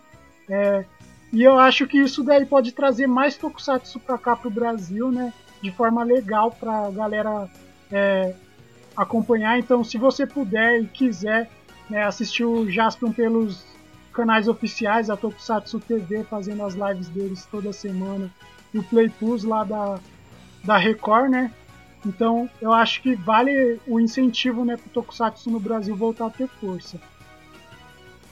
Só aproveitando um adendo rapidinho, pegando um gancho no que o Jardel falou, só para lembrar, Jiraiya e Giban agora estão no Amazon Prime também, disponíveis lá. Sim. Boa, boa. Uhum. Até o momento que a gente tá gravando esse cast, tá lá, né? Até o momento. Espero que fique lá, porque eu comecei a assistir o Giban de novo e eu quero assistir completinho por lá. Bacana. Galera, se der tempinho, eu gostaria de falar mais um negocinho aqui. Pode falar. Eu lancei um vídeo, não sei se foi ontem, foi o pessoal que lançou pra mim da Resistência. Foi um bate-papo com o pessoal do Circo Show, né, que fizeram o Talk Space, o Circo Show do Jaspion nos anos 80 e tal. Então tá bem bacana, quem quiser acompanhar depois lá. O Adriel de Almeida, que fez o Jaspion aqui no Brasil, é conhecido como Jaspion brasileiro. A gente bateu um papo lá, foi bem legal. Semana que vem tá saindo no canal o especial Anime Friends. Eu fiz algumas entrevistas lá no Anime Friends. Parece um pouco do Jiraiya, né, do Takumi Tetsui, do Takumi Hashimoto. Eu entrevistei também o Marcelo Del Greco, né, sobre o mangá do Jaspion. Ele falou algumas novidades para nós na Resistência aí. Tem um bate-papo também com o senhor Toshio Gashira, que é um empresário que trouxe Jaspion, Changeman, Kamen Rider, Flash, mas Giban... Não, Giban não foi ele. Eu tava me emocionando botando Giban. Não, mas tudo bem. Então, em breve tá saindo no canal essas entrevistas aí, mostrando um pouco do resgate do passado aí, né?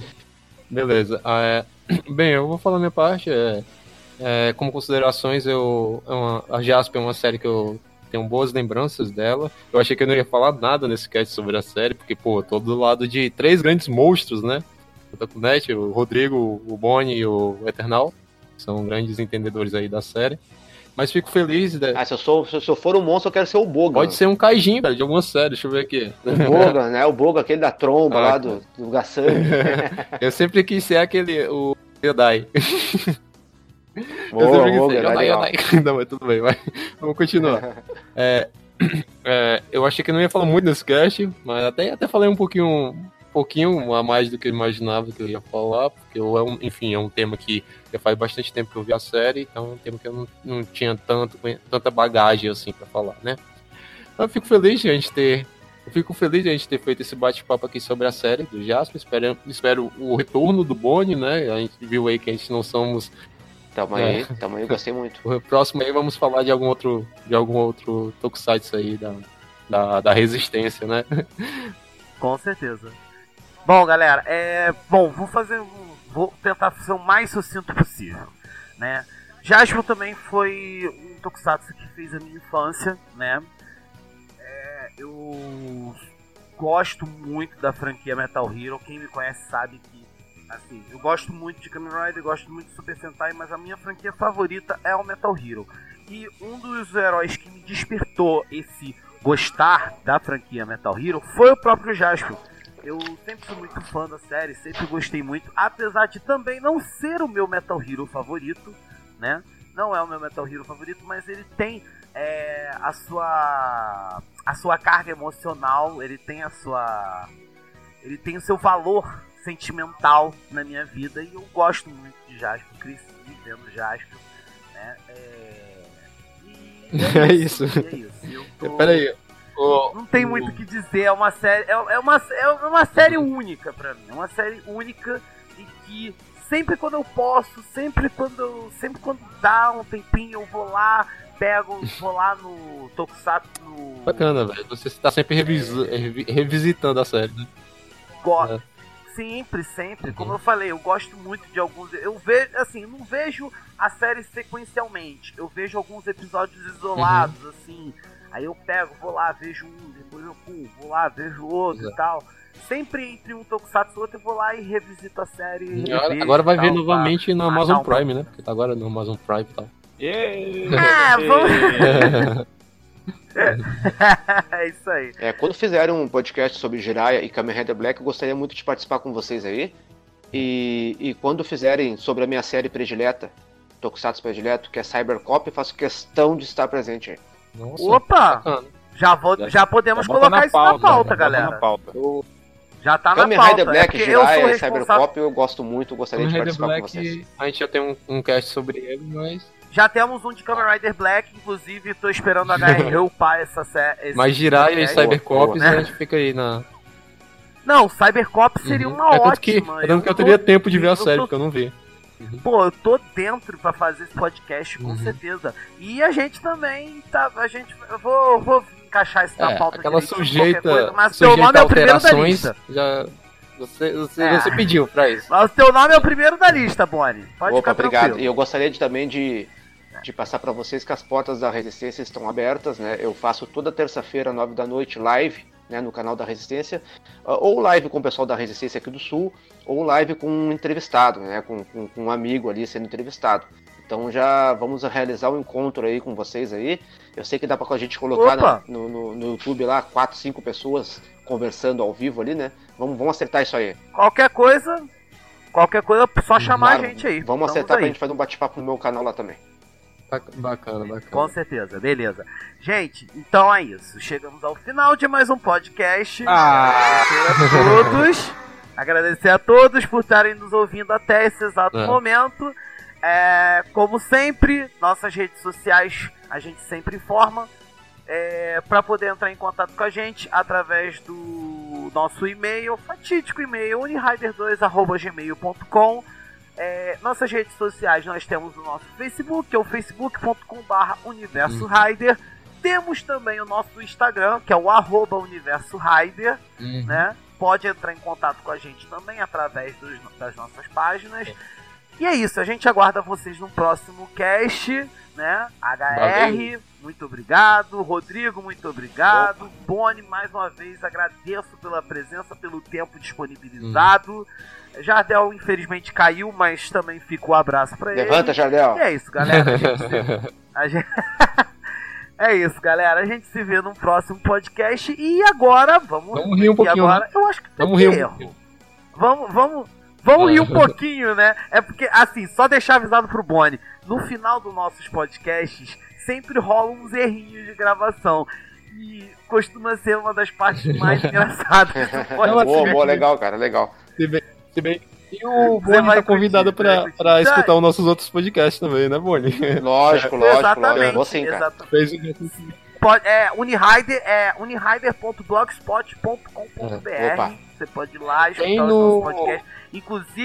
Inclusive, recomendo 2 pra você. O último que que tá lá disponibilizado, que é o do Kamen Rider Build.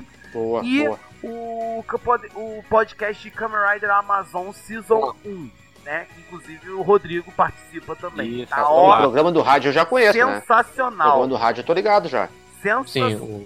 Então dá uma chegadinha lá na página que você vai curtir os nossos podcasts. Boa. Então é isso, galera. Mais uma vez, muito obrigado a todos. Né? Já estamos aqui há quase 2 horas gravando. Acho que já tá bom, né?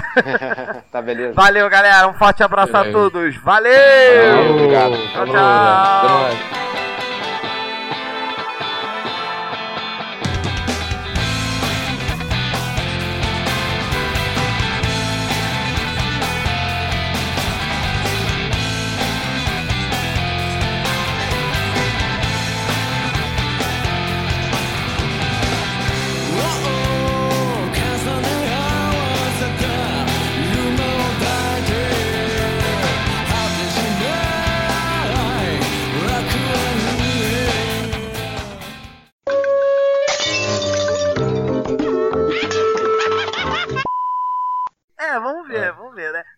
aqui com o Rodrigo Pereira. Fala, galera. Eita! É? Vai de novo. Vai. Fala, galera. Tá... Nossa, mano. Tá ruim, muita emoção, muita emoção. Vai pros erros, vai pros erros. Tá, vai, peraí. Com erro, tá ótimo, pera de aí. Novo. Agora vai. Pô, eu ia perguntar, eu ia inclusive saber agora da opinião do Rodrigo também, se o Rodrigo concorda com o Boni. Vamos lá, galera, pode discordar aí. Não tem... a gente já tá no Discord, né, velho? Então, tá no clima. Nossa, começou a piada sem graça, eu concordo. Agora vamos falar um pouquinho sobre a série em si, né? A série conta basicamente a história de um jovem que vive no planeta Edim. Eu vou fazer um rápido resumo sobre a série, né? Por favor. A gente sabe que não é a sua especialidade fazer um rápido resumo. Mas eu vou fazer... Ah, nossa! Que filha da mãe! Os japoneses pelo inglês. Exatamente. Mas vamos lá, foi só um PS, só que das partes das músicas aí que eu não podia deixar passar. Então, a respeito da... um pouquinho, né? Não, pai do céu. O Rodrigo tá se interrompido direto. Vai falar disso. Você quer saber por que que tiveram que cortar o cabelo do Jaspion? Seguinte, ele veio pra Terra, 1985 pra 1986, uma infestação gigante de piolho nas escolas do país inteiro. Tem que cortar aquele cabelo, amigão. Eu não sei o que eles estão usando, mas eu quero um pouco também, se possível. Vai virar os cônicos icônicos, uma hora vai sair um membro de borracha ali, já tacar todo mundo. Fala aí, Jardim. Cheguei agora, nem sei do que vocês estavam falando, na verdade. Como? Não entendi. Eu não ouvi a conversa inteira. O Jardel é o internet Pepe. Ruim, cara. Tá igualzinho o Pepe. Lembra mano. Do Pepe, né? Da Fortaleza, não. Ele disse, lembra? Se quiser, ó, se Pepe, quiser, já se tirei quiser, a vela. Pera aí, Eterno, cala a boca.